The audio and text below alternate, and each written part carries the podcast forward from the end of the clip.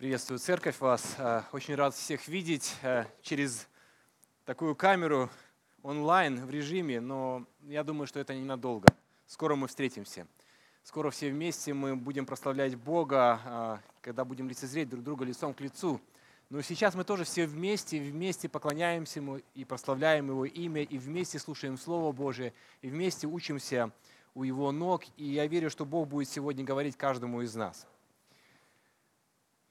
Вы знаете, что в условиях плохой видимости, например, ночью или во время шторма, пилоты самолетов быстро теряют ориентацию. И э, как ни странно, да, то есть я думал всегда, когда я читал вот эту статистику и, и вот эту информацию про пилотов самолетов, то мне немножко стало страшновато. То есть если они теряют во время шторма или плохой погоды ориентацию, то что же тогда там может происходить с нами? Когда ты знаешь об этом, то может немножко быть страшновато. Но я хочу вас успокоить. Они могут часами лететь по кругу, будучи убежденными, что летят прямо вперед. Если они не пользуются приборами самолетов и не включают автоматический режим. И чтобы не теряться, чтобы не выходить из зоны, а, как мы называем иногда, комфорта, чтобы нам лететь прямо и туда, в точку назначения, которая нам необходима, нужно включать приборы, нужные приборы – и вот если пилоты этого не сделают, на самом деле они могут заблудиться. Вы представляете, пилот самолета заблудится, лететь не туда, не в нужную точку, не в нужное направление. И вот для того, чтобы не заблудиться, они должны нажать определенную кнопочку. И чтобы полет закончился благополучно, пилот должен всецело положиться на панель приборов. То есть он должен им доверять ну, нам иногда кажется, что в жизни, что ну как это, мы не можем полностью доверять панели приборов, это же электроника, она может отказывать, как и сегодня собрание мы начали по второму кругу, нам пришлось перегрузиться, это же электроника. И как же доверять полностью электронике? Ну, вы знаете, есть некоторые случаи, где лучше доверять электронике и лучше доверять тем приборам, которые есть, нежели не доверять им. Так происходит в случае с самолетами. И вы знаете, в жизни иногда чувства наши обманчивы, и, а приборы точны. Послушайте, чувства обманчивы, а приборы или истины, на которые мы в своей жизни полагаемся, они точны. Мы очень много знаем из нашей житейской мудрости о многих вещах в нашей жизни. И мы знаем, что если мы делаем так, то будет вот так вот. Если мы поступаем так, то будет вот так вот. Если мы делаем первое, то обязательно произойдет второе. Но когда мы сталкиваемся с определенными обстоятельствами и трудностями своей жизни, нам кажется, нет, нет, нет, нет, нет, что-то не так. Возможно, я поступлю по-другому, и будет лучше. И мы поступаем по-другому, и вы знаете, что происходит? Не лучше, а хуже. Или, как мы говорим иногда, ну, как всегда, да? Вы знаете, что истины, изложенные в Священном Писании, это та же панель приборов, как и в самолете – она обеспечивает наше путешествие безопасности. Друзья мои, истины, которые записаны в Писании, в Священном Писании, обеспечивают нам абсолютную безопасность. Но у нас есть чувства. И иногда мы действуем не согласно Писанию и истинам, которые записаны в нем, но согласно нашим чувствам. И мы попадаем в просак. И мы говорим, я понимаю умом, что это так, но сердце это как-то не касается – и мы хотим обязательно, чтобы все истины, которые мы видим в Писании, обязательно коснулись нашего сердца. Но не так всегда будет. Не будет так всегда, друзья мои. Нам нужно полагаться на священное Писание, на слово, которое записано самим Богом абсолютно. И это есть важная и главная истина для верующего человека, который верит в Бога, в триединого Бога, которого мы проповедуем. Чтобы держаться правильного курса, полагайтесь на истинного Бога и самое главное на Его Слово. Я хочу прочитать один отрывок, он записан в послании Якова, первая глава, со 2 по 3 стихи. С великой радостью написано там, «Принимайте, братья мои, когда впадаете в различные испытания». О, истина, очень интересная истина, записана здесь э, Иаковом. Э, и мы недавно размышляли с вами, церковь, когда я говорил маленькое послание в нашем вайбере, в нашем чате – Друзьям, как это радоваться? Как принимать с радостью испытания, которые приходят в нашу жизнь? Ну, это же истина. Если верить Писанию, то, что здесь записано, то так нужно и поступать. Нужно с радостью принимать испытания. Мы должны, ну, если не улыбаться, если не танцевать, если не веселиться, не хлопать в ладоши, ну, как минимум, какая-то внутренняя, мы говорим, очень глубокая радость должна у нас присутствовать. И вы скажете, нет, что-то здесь не так, что-то здесь по-другому. Мы понимаем, что да, возможно, это правильно в уме, но в сердце что-то не касается нас. Но посмотрите, что написано дальше, в третьем-четвертом стихе. «Испытание вашей веры производит терпение. Терпение же должно иметь совершенное действие, чтобы вы были совершенны во всей полноте, без всякого недостатка». Радуйтесь в испытаниях. Для чего радость в испытаниях? Для того, чтобы испытания произвели в нашей жизни, что написано? Терпение, которое оказывает совершенное действие, и в итоге что должно получиться? Должно привести это к совершенной полноте, без всякого недостатка, совершенной полноте. Бог говорит о том, что это полезно. То, что испытание происходит в нашей жизни, оно приводит к определенной совершенной полноте в нашей жизни. И я хочу такое утверждение сегодня нам, такой посыл перед нашей проповедью, перед нашей серией, о которой мы сегодня будем с вами говорить – я хочу сказать, что испытания, братья и сестры, не бесцельны и не бессмысленны. Они часть Божьего плана, конец которого – наше совершенство.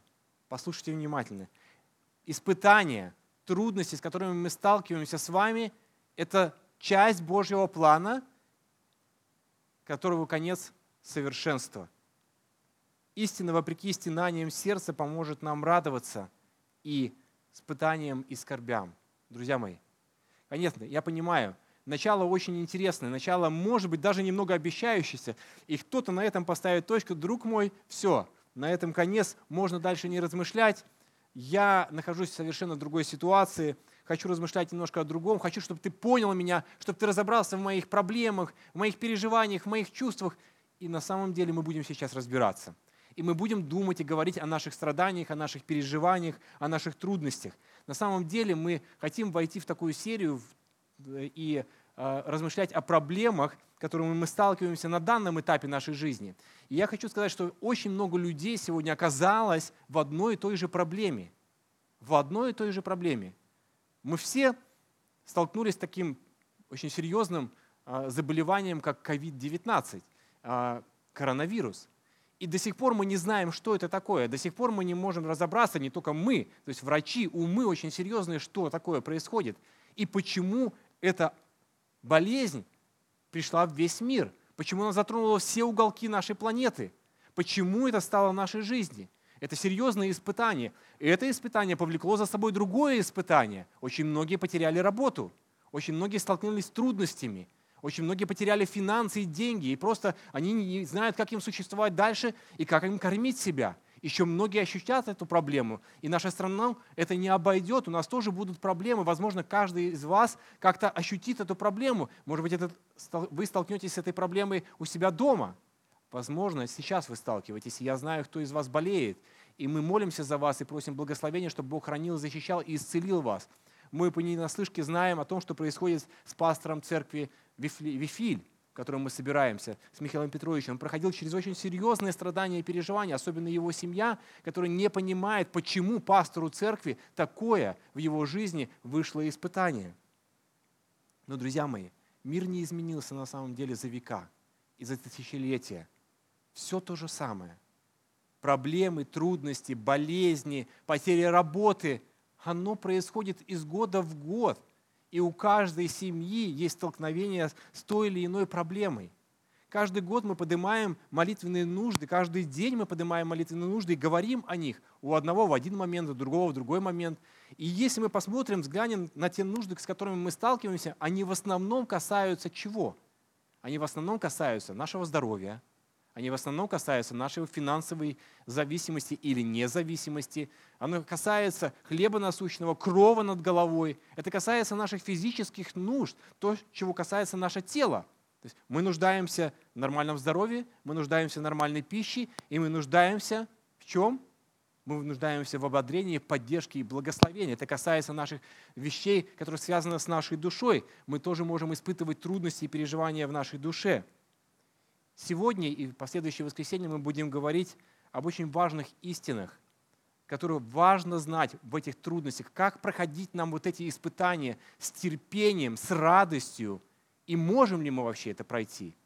Я думаю, что в течение четырех воскресений мы познакомимся с важными истинами, которые как якоря, наша серия называется «Якоря во время бури», как якоря, которые держат корабль и не сдвигают с места, не позволяют ему сдвинуться с места, так и эти истины, которые могут нам помочь в наших трудностях и переживаниях во время самых жестоких бурь. Я хочу сегодня заострить на трех истинных наш акцент, который записан в первом послании к Коринфянам, 10 глава, 13 стих, всем известный отрывок. Хочу прочитать его. «Вас постигло искушение не иное, как человеческое». Это записано в синодальном переводе. Сегодня я буду использовать два перевода, синодальный и МБО. Вас постигло искушение не иное, как человеческое, и верен Бог, который не допустит вам быть искушаемыми сверх сил, но при искушении даст и облегчение, так, чтобы вы могли перенести. Первая истина, о которой я сегодня хотел говорить, о первом якоре, о котором я хотел сегодня размышлять, это мы не одиноки – мы не одиноки в наших трудностях и наших переживаниях и наших страданиях. Посмотрите, что здесь написано. «Вас постигло искушение не иное, как человеческое». К сожалению, кстати, чаще мы всего воспринимаем это слово «искушение» как синоним слова какое? Соблазн. А, и мы говорим, начинаем говорить о грехе, начинаем говорить о том, что происходит, когда мы оступаемся, когда а, какие-то неправильные действия делаем в нашей жизни. И действительно это слово имеет это значение, но в данном контексте более правильно использовать слово не искушение, а использовать слово испытание. Фактически Павел говорит здесь, вас постигла скорбь, испытание, есть еще слово, используется здесь слово скорбь, скорбь, испытание обычное для всех людей. Обычное для всех людей. Когда я смотрел вот этот перевод, это, кстати, не МБО, но достаточно близкий к МБО перевод – меня просто озарило. Вас постигла скорбь обычная для всех людей. То есть то, что постигает каждого из нас, обычно происходит в нашей жизни. То есть это обычное явление, это нормальное явление, это естественное явление. Скорбь и испытание – это обычно и естественно. Но все-таки хочу прочитать версию МБО, которую мы в последнее время э, читаем перед, в нашем чтении Библии по порядку. И я хочу прочитать 13 стих потому что там более ясно написано. Все испытания, которые мы встречали до сих пор, были ничем иным, как обычными человеческими испытаниями. Бог никогда не допустит, чтобы вы были испытываемы сверх сил, и Он верен своим обещаниям. Когда вас постигает испытание, Он предлагает вам и выход, так что вы сможете перенести все. Все испытания – которые мы встречали до сих пор, были ничем иным, как обычными человеческими испытаниями. Что я хочу сказать, братья и сестры? Это истина, о чем она нам говорит? Она говорит нам о том, что мы не одиноки. Перейду на новый микрофон, потому что что-то происходит с микрофоном, простите. Думаю, сейчас это лучше для вас будет. Понимая эту истину, понимая первые строки, э, которые говорит апостол Павел, мы можем с полностью и с полной уверенностью сказать, что нас постигла такая беда, которая постигает кого-то еще.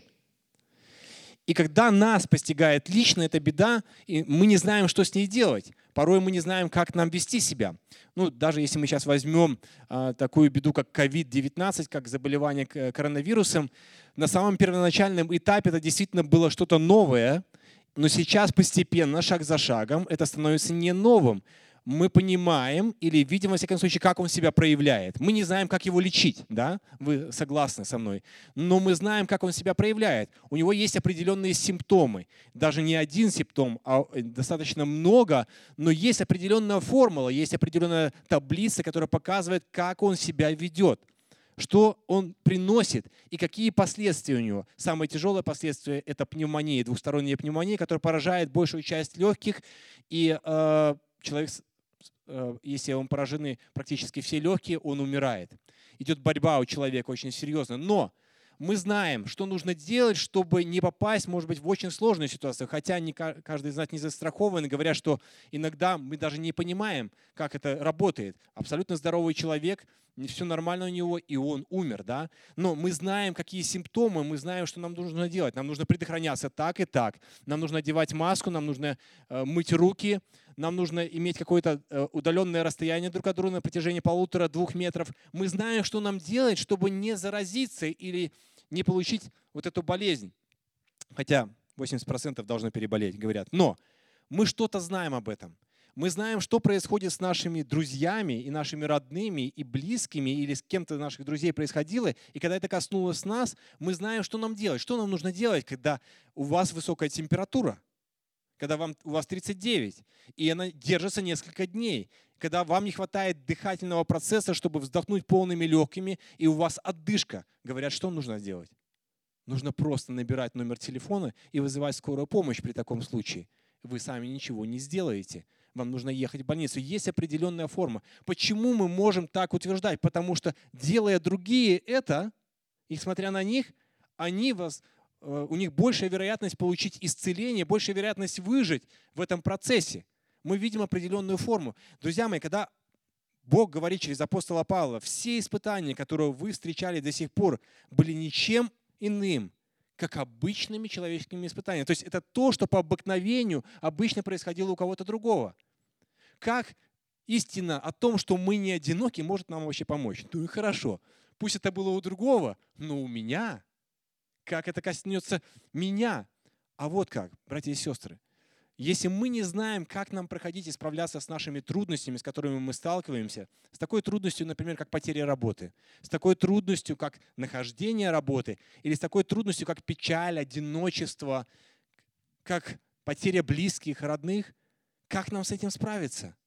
Да, мы будем горевать, у нас будет трудности, переживания определенное время, но чтобы преодолеть это, нам нужно взять опыт других людей – это очень серьезная помощь. И Бог говорит об этом, о том, что посмотрите на других и возьмите примеры у других.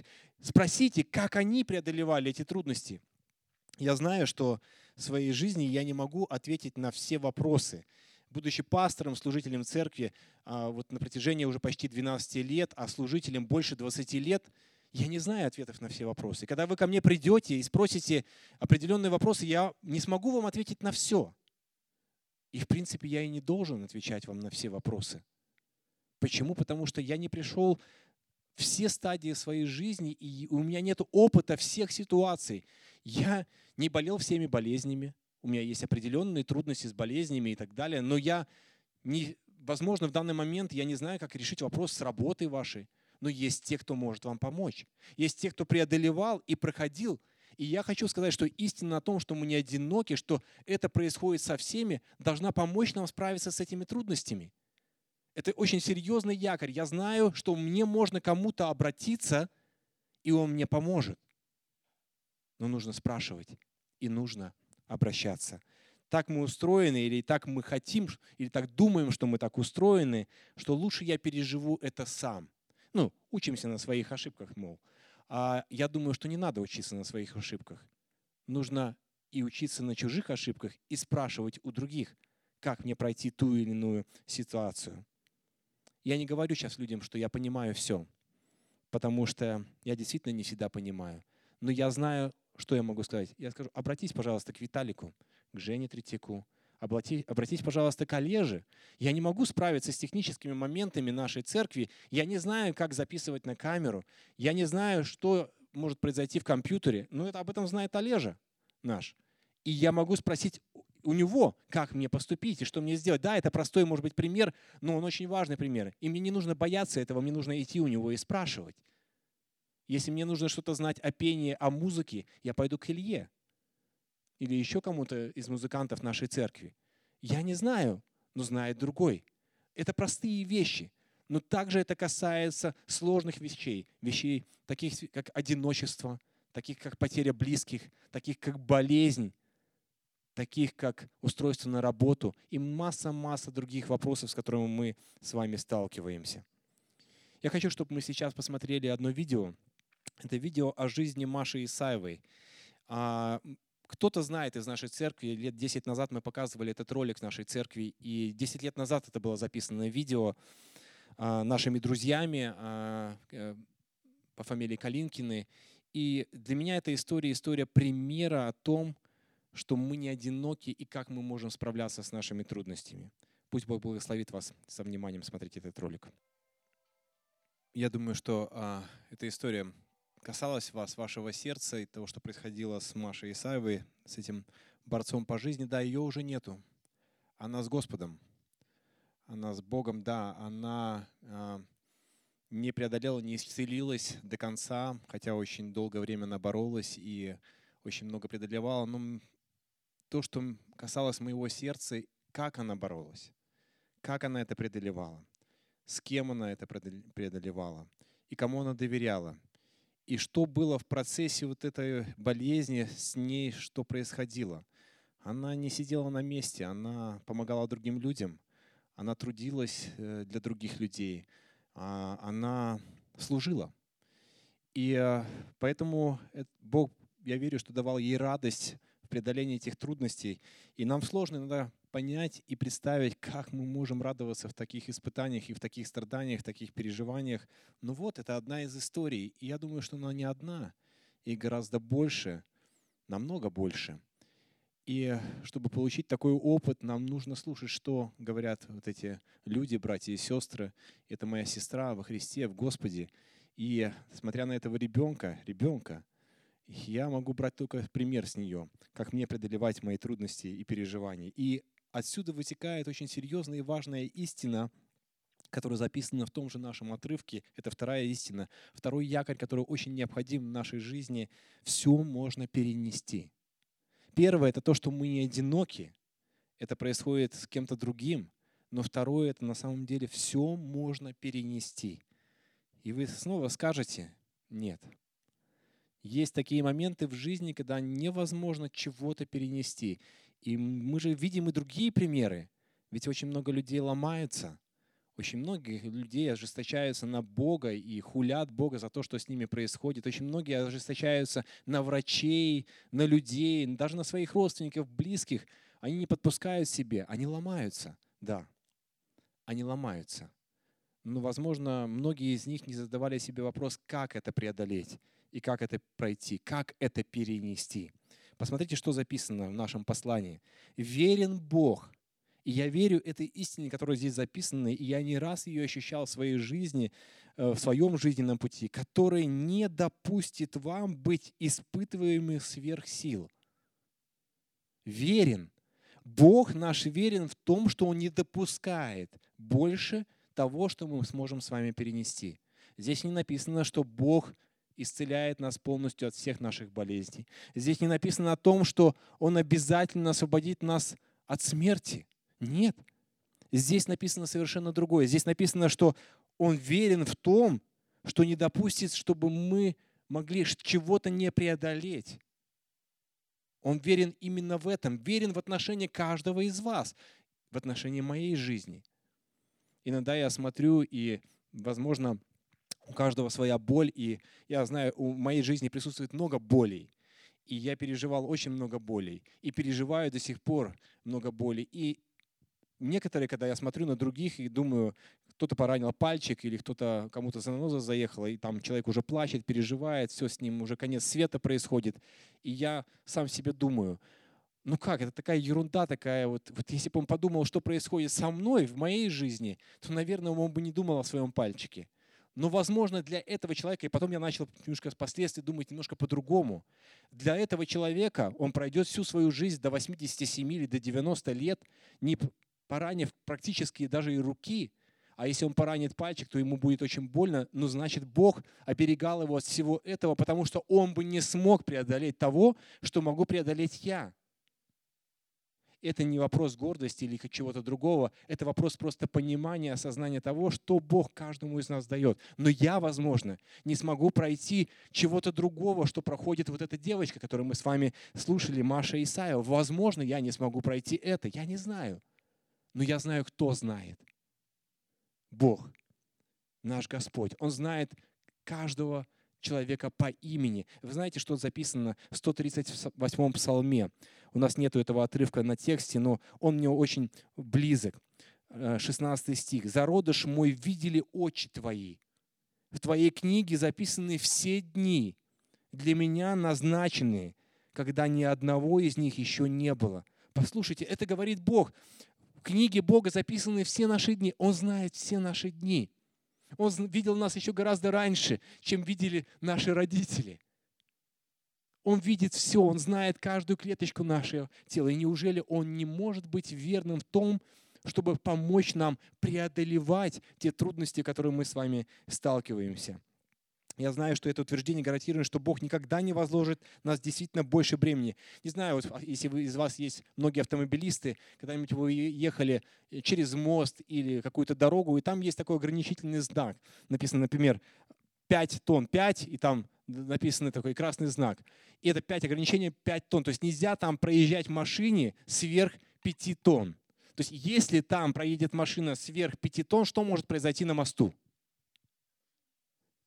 Последствия, крушения. Один раз она, может, проедет, второй раз, может быть, проедет, но на третий раз может так не случиться. Конечно же, запас прочности обычного мостов гораздо больше, но чтобы такого не случилось, там должны ездить машины меньше 5 тонн, потому что нагрузка именно такая для этого моста – я думаю, что так же происходит в нашей жизни. Бог не дает больше. Есть ограничительный знак красный, вы его просто не видите. Бог не даст больше. Не допустит сатане испытывать нас больше. Не допустит никакому другому человеку нас искушать больше, чем это необходимо. У нас есть ограничения. И Бог окружает нас. Бог соткал нас, и Он все это видит. Раньше, когда мы ходили с магазина с покупками, наш сын Вениамин был очень маленьким, и он хотел всегда помочь а, поднести а, пакетик. Ну и понятно, что я был большой пакетик и был маленький пакетик. И я ему давал маленький пакетик, он не-не-не-не-не. Он говорит, я хочу нести большой. Ну ты понимаешь, что ты сам его еле держишь, ну ты хорошо, попробуй. Ты даешь ему пакетик, и он просил ему, я ему давал. И вот он делает несколько шагов и говорит, папа, забери у меня пакетик, очень тяжело, тяжело. И говорит, и я ему отвечаю, если ты взял ношу, то неси ее до конца. Э, вы думаете, я ему так говорил? Да нет, я прекрасно понимал, что это невозможно, это нереальная ноша для него. Я забирал и говорю, конечно, сыночек, видишь, как тяжело, возьми вот этот пакетик и неси вот этот поменьше. И даже этот поменьше, когда он нес, ему казалось, что это тяжело. Он прошел больше расстояния, говорит, папа, возьми и второй пакетик. Ну и что добрый папа делает? Добрый папа забирает и второй пакетик, и малыш идет налегке. Но какое-то время ему приходится нести эту ношу, потому что ему нужно учиться жить. Ему нужно носить груз, который столкнется он впоследствии. И вы знаете, если я добрый папа, забираю эту ношу у своего сына, то вы знаете, что делает с нами Небесный Отец. Что с нами делает Христос, который пострадал за нас, который забрал вот эту ношу, которую несет Он за нас. Он же знает нас, Он же соткал нас. И это очень важная истина, которая придает мне жизни, которая дает возможность мне ложиться спать и благодарить Бога за то, что сегодня я смог преодолеть определенные вещи в своей жизни. Кстати, очень удивительная возможность есть у вас э, вечером или на ночь, когда вы не знаете, о чем молиться. Есть такое средство очень хорошее, просто благодарить. Просто поблагодарить. Просто одним предложением. Господи, спасибо тебе, что я прожил этот день. Я смог прожить этот день. И этого уже в какой-то мере достаточно. Почему? Потому что мы должны благодарить Бога, потому что Он нам помог пройти его. Возможно, Он не дал нам того, чтобы мы не могли преодолеть. За это стоит благодарить. Друзья мои, итак, мы не одиноки. Это важный якорь, важная истина нашей жизни, которую мы должны понимать, и нам есть кому обращаться за опытом нашим друзьям, близким, родным, которые проходили через это. Второй якорь или вторая истина, вы знаете, что все можно перенести. Почему? Потому что Бог наш верен, и Он не дает больше преодолеть, чем мы бы смогли. Ну, вы скажете, ну и прекрасно, мы знаем эти две истины, и что нам делать дальше? Но в этом отрывке так все не заканчивается. Всегда есть выход. И удивительным образом сегодня в церкви здесь, э, в нашем помещении, где мы собираемся, я нашел вот такую табличку. Выход. Он всегда есть. Он всегда есть. Этот выход всегда есть. Когда нам нужно спасаться от чего-то в каком-то помещении, если там пожар или что-то другое, не дай бог вы окажетесь в этом положении, нужно искать вот такую табличку, выход. Но она не белая. Вы знаете, какая она? Она зеленая, как правило, да, ну, в наших помещениях и горит ярким светом. Но если вдруг вы не увидите яркого света, ищите вот эту табличку, чтобы бежать туда и найти правильный выход в своей жизни. Выход есть, друзья мои. Бог дает при всем нашем страдании, переживаниях, испытаниях, Он дает облегчение. Он не просто ведет нас и говорит, что вы преодолеете все, вы не одиноки, обратитесь с ним. Он даст обязательно облегчение. Всегда есть просвет, всегда есть эта истина. Давайте прочитаем заключительную часть этого стиха 13, 10 главы. «Но при испытании даст и облегчение, так, чтобы вы могли перенести». Когда Бог дает испытания, когда Бог позволяет проходить нам через испытания, Он всегда дает облегчение нам это перенести. Есть еще один отрывок, второе послание Петра, вторая глава, 9 стих. Мне очень нравится этот отрывок. Бог говорит следующее. Петр, знает Господь, как изблаговолять благочестивых от испытания. Послушайте внимательно еще раз. Это надежда. Знает Господь, как избавлять благочестивых от испытания. Если мы посмотрим на форму этого предложения, вообще на само предложение, это вообще глубина. Глубже я здесь не вижу. Это настолько серьезно. Что первое? Знает Господь, как избавлять нас, да? От чего? Если мы смотрим конец предложения, от испытания. Это классно. Он знает, что с этим делать. Но посмотрите, кого избавлять? Кого он избавляет? Кого он может избавлять? Знает как написано благочестивых. Это какие благочестивые? Кто это благочестивые? Конечно же, он говорит о верующих, о своих детях, о тех, кто в него поверил, тех, кто в него, его любит, знает его, покаялся перед ним. Об этих он говорит людях, об тебе и обо мне. Он говорит, да, мы оступаемся, мы периодически грешим, может быть, мы действительно иногда делаем неправильные вещи, но если мы в целом стоим на пути Господнем, мы каемся перед Ним, мы следуем за Ним, мы не оставляем Его, Он является центром нашей жизни, это о тебе речь. Но если Бог для тебя лишь только палочка-выручалочка в определенные моменты твоей жизни, когда стало плохо, когда ты заболел, когда ты, э, твоя мама заболела или папа, а все остальное время Он тебе не нужен, ты не с ним, ты не молишься к нему, ты не благодаришь его ни за что. Это не к тебе. Это не к тебе слово. Слово к тем, кто вместе с ним находится, который кается, да, он грешник, но он кается, но он с ним. Именно к ним. Тогда нам будет легче. Я даже не представляю, простите, дорогие друзья, братья и сестры, друзья, которые, может быть, не знают Бога, которые не принадлежат нашей церкви и слушают нас сегодня. Я не знаю, как вы преодолеваете трудности. Я не знаю, как вы проходите страдания. Многие проходят на самом деле достойно, слава Богу, помогают им родственники, родные. Но я знаю, как многие проходят очень тяжело. И как это делать без Бога, я не представляю. У нас есть Бог, есть надежда. И Он знает – и избавляет благочестивых от испытания и помогает им проходить. Помните царя Саула, который гонялся за другим уже помазанным царем Давидом, который еще не занял его место. И Давид прятался в пещерах и убегал. Очень много псалмов было написано на тему того, как Давид убегает от Саула, как ему тяжело и трудно, он находится в испытаниях, в изгнании. Кстати, это одно испытание, которым мы с вами сталкиваемся, изгнание. То есть, когда мы, нас не принимают, когда, возможно, у нас нет друзей, когда нас отвергают, когда мы где-то на изгое находимся – он говорит следующее в Псалме 12. «Доколе, Господи, будешь забывать меня в конец?» Это его переживание, это его чувство. Давид часто говорит и рассказывает о своих чувствах, с которыми он сталкивался. «Доколе будешь скрывать лицо Твое от меня? Доколе мне слагать советы в душе моей? Скорбь в сердце моем день и ночь? Доколе врагу моему возноситься надо мной?» Что говорит здесь Давид? Доколе, Господи, будешь забывать меня? Потом он снова говорит, доколе мне слагать советы в душе моей? Доколе врагу моему возноситься надо мной? Что здесь? Печаль, переживание Давида. Три раза он обращается к Богу и говорит о том, что почему Бог, почему? Почему ты делаешь это в моей жизни? Но что я здесь еще вижу?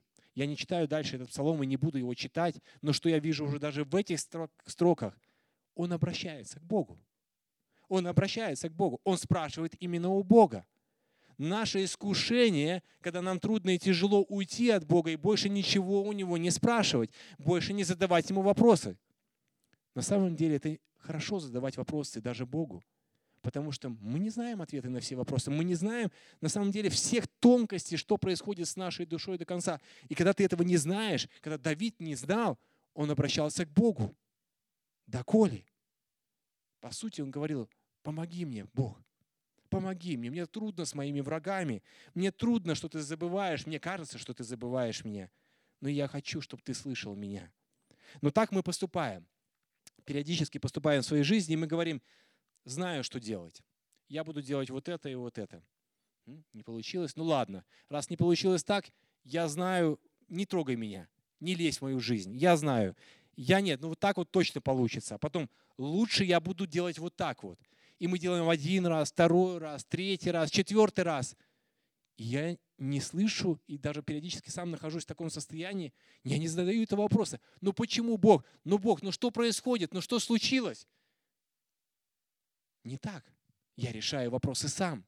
И когда я решаю сам вопросы, я прихожу в яму, в очень серьезную яму, в глубокую яму, темную яму, черную яму. Ну, я вспоминаю в данном контексте израильский народ. Если мы хорошо знаем историю э, исхода израильского народа из египетского плена, помним, как происходила вся эта история, Бог совершил великое чудо. Они плакали, они горевали, то, что они находились в плену, в египетском больше 400 лет. И вот настал тот момент, когда Бог вывел их из израильского плена, совершил чудо. Мы знаем, что Бог а, наслал много казней на фараона, и фараон в конечном итоге отпустил их, и народ испытал такое благословение, такую радость, а он увидел, что, ну, конечно, это только Бог мог сделать такое, как, чтобы мы всем своим народом вышли и уходим от него. Но потом, помните, что происходило с израильским народом? Они подошли к Красному морю, к Черному морю, и остановились возле него и услышали колесницы, которые едут за ними, за войско, которое гонится за ними. И что происходит в данный момент? Что они должны были сделать?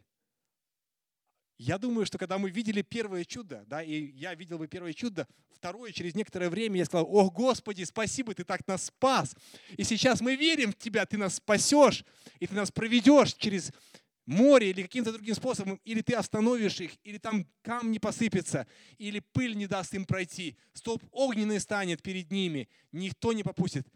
Так они говорили, да? Так они обращались и говорили, и обращались к Богу. И так мы себя ведем. Господи, Ты помогал мне раньше, Ты спасал меня, и сейчас Ты мне обязательно поможешь.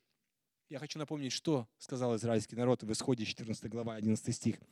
Разве нет гробов в Египте? что ты привел нас умирать в пустыне? Разве нет гробов? Да зачем нам надо было уходить? Да хорошо нам там было. Да кушали мы хотя бы, да, да жизнь хотя бы была. Что ты нас привел сюда? Вот он наш гроб, вот у нас конец нашей жизни. Так порой мы себя ведем. Человек не изменился. Но Бог проявляет по милости своей, независимо ни от чего, по верности своей. Потому что Он им что сделал? Он им пообещал, что я проведу вас. И ради было благочестивых. Там были благочестивые люди, которые верили и доверяли Богу. Как минимум был один. Помните кто? Моисей. Исход 14 глава. «И сказал Господь Моисею, что ты вопиешь ко мне? Скажи сынам Израилем, чтобы они шли, а ты подними жезл твой и простри руку твою на море, и раздели его, и пройдут сыны Израиля среди моря по суше. Это преграда, которой нет равных. Это великое чудо, которое сотворил Господь. Ради кого? Ради народа своего. Ради кого? Ради имени своего. Почему? Потому что Он не может предать себя. Он верен, Он праведен и Он свят. Я думаю, что мы можем с вами, как египетский народ, который совершает Пасху сейчас, ой, египетский, израильский народ, извините, как мы с вами, когда совершаем Пасху, мы вспоминаем те чудные дела, которые совершил для нас Господь, и победа на кресте Иисусом Христом. Это то наше воспоминание, которое мы делаем каждое первое воскресенье месяца, когда совершаем хлебопреломление. Мы можем вспомнить истории из нашей жизни, мы не должны их забывать. Вспомните как минимум одну историю, как Бог вас провел через трудности и испытания – показал, что Он с вами рядом. Это будет вам помогать проходить другие. Я хочу напомнить вам несколько из нашей истории жизни нашей церкви. Нас сейчас нет с вами, но вспомните. Аня Аверкиева, Аня, привет, я думаю, что ты сейчас нас слушаешь. И мы с ней говорили, она не против, чтобы я поделился.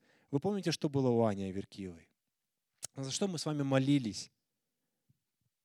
И как неожиданно появилась та болезнь, которая схватила ее. Неожиданно.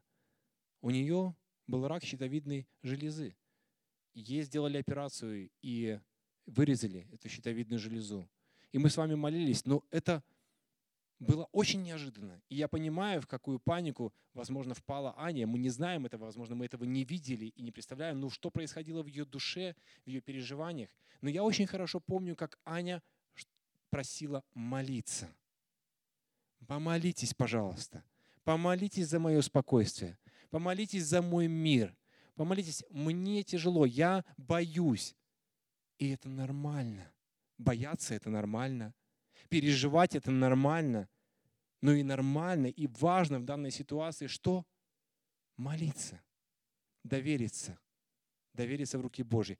И вы знаете, итог, я верю, что и до конца это итог благословенный. Аня вовремя сделала операцию, потому что ей вовремя это обнаружили. Кстати, одна из историй о том, что это была проверка, испытание ее жизни, но это сделано было вовремя. Благословенное время. И я верю, что Бог будет дальше хранить и защищать Аню. Мы знаем другие истории из нашей жизни. Здесь сидит в нашем зале Евгений Третьяк. Не знаю, забыл ли ты эту историю или не забыл, но я помню, как наша малая группа молилась за благословение того, чтобы у них были дети. Они мечтали о детях, и долгое время у них не было детей. И они просили молиться. И мы каждую группу, я помню, мы молились за то, чтобы Бог послал им ребенка. Но Бог послал им больше. Бог послал им два ребенка. Мы молимся за одного и просим благословения об одном, но Бог посылает вдвойне благословение. Вопрос здесь молимся и доверяем Богу. Вы все знаете, для меня это большой пример. Мы э, видели одну историю, но есть для меня реальная история, которая сейчас продолжается. Это Милане Головей. Мы очень многие годы молимся сейчас вот за Миланию Головей. И для меня это боец, это человечек, который ребенок, который стал взрослым не по годам. Он доверяет Богу и любит Бога. И проходит достаточно достойно вот этот путь, который сложно пройти даже взрослому человеку. Лейкемия, рак крови. И это очень сложное переживание. Но мы видим, как она это проходит. И я вижу и беру пример веры с нее. И Бог дает мне ободрение и благословение. И мы будем молиться дальше о том, чтобы все анализы в конечном итоге были благополучными и э, открытыми. У меня на сердце еще одна история, которая проходит по жизни со мной, и я никогда ее не забуду. Это один из примеров ответа на молитвы и испытания другого характера. У нас есть неверующие родственники, у нас есть люди, за которых мы молимся, переживаем, наши братья, наши мамы. И я знаю, что это тоже момент испытания и иногда у нас опускаются руки, и мы закидываем это в какой-то долгий ящик, говорим, что нет, Бог нас не слышит и не знает. Но эта история, возможно, придаст вам благословение и радости двигаться дальше и, и не опускать руки в молитве. Была в нашей материнской церкви такая э, старушка, тогда уже старушка, но это Демьяновна. И я даже не помню ее по имени, все ее называли Демьяновна. И Женя вот хорошо помнит ее. Я знаю ее и никогда не забуду. Почему? Потому что каждое собрание Демьяновна молилась. У нас было, братья и сестры наши э, призывали к молитве, у нас была молитва, и должны были всегда два-три человека помолиться. После этого заканчивал служитель церкви. И обязательно в этой молитве была Демьяновна. Я очень хорошо помню ее молитву. Она молилась, благодарила сначала Бога и прославляла за все, но потом ее молитва была за ее сына, чтобы сын пришел и обратился к Богу. Это была самая страстная и самая важная молитва в ее жизни. Потом Демьяновна умерла. Я был ее на ее похоронах. Ее сын не пришел, тогда не был в церкви. Она не увидела того, что он был в церкви. Но слава Божья, великая и всемогущая, и был план Божий в отношении ее жизни. Эта молитва не прошла бесследно. На похоронах был призыв к покаянию – и на похоронах Леонид Петрович, его звали его сына, ее сына, он покаялся. Прямо на похоронах. И уже на следующее собрание после похорон он пришел в церковь. И он свидетельствовал церкви о том, что про свою маму. И это было просто невероятно. Вся церковь увидела чудо. Иногда Демьяну говорят, Демьяну, хватит молиться.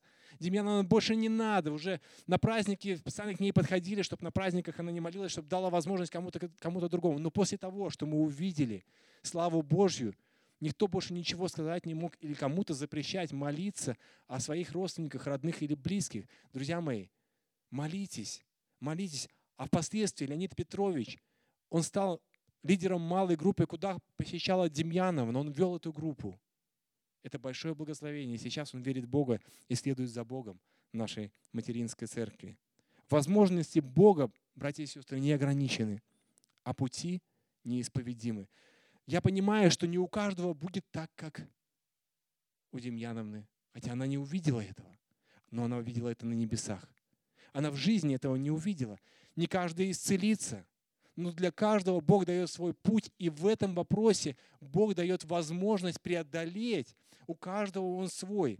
И в этом мы можем обрести радость. Почему?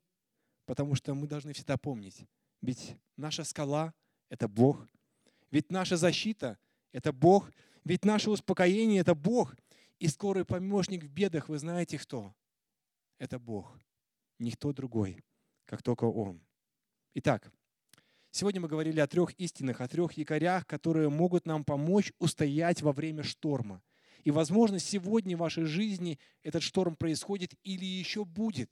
Вы должны быть готовы к тому, чтобы не всегда полагаться на свои чувства, потому что ваши чувства будут в данный момент говорить другое, но вы должны полагаться на те истины, на те якоря, на тот важный фундамент, который заложил нас Бог, исследовать ему, несмотря ни на что, как летчики следуют своим приборам, когда они попадают в плохую погоду, они нажимают и доверяют ему, то точно так же нам нужно довериться и верить в то, что мы не одиноки. Все можно перенести, и Бог обязательно даст облегчение. Что мы сделаем, чтобы это произошло в нашей жизни? Чтобы это стало частью нашей жизни, чтобы эти три истины, они были всегда с нами. Нам нужно довериться Богу. Довериться. Ведь ничего другого невозможно, если мы не доверимся. Ведь эти истины не будут работать, если не произойдет доверие. Если мы сегодня в молитве не скажем, Господь, я доверяю Тебе всю свою жизнь. Я верю, что Ты никогда не оставляешь меня и дашь возможность пройти мне эти обстоятельства. Давайте помолимся. Великий Бог, спасибо тебе за то, что ты настолько всемогущ, настолько велик. Ты знаешь все, что происходит в моей жизни. Ты знаешь, в каких обстоятельствах я нахожусь и буду находиться. Меня так утешает эта мысль. Я благодарю тебя за это. Благодарю тебя за то, что я не одинок в тех трудностях и проблемах, с которыми я сталкиваюсь, и меня есть у кого спрашивать и кого просить помощи. Спасибо тебе за то, что я могу перенести все, потому что ты верен.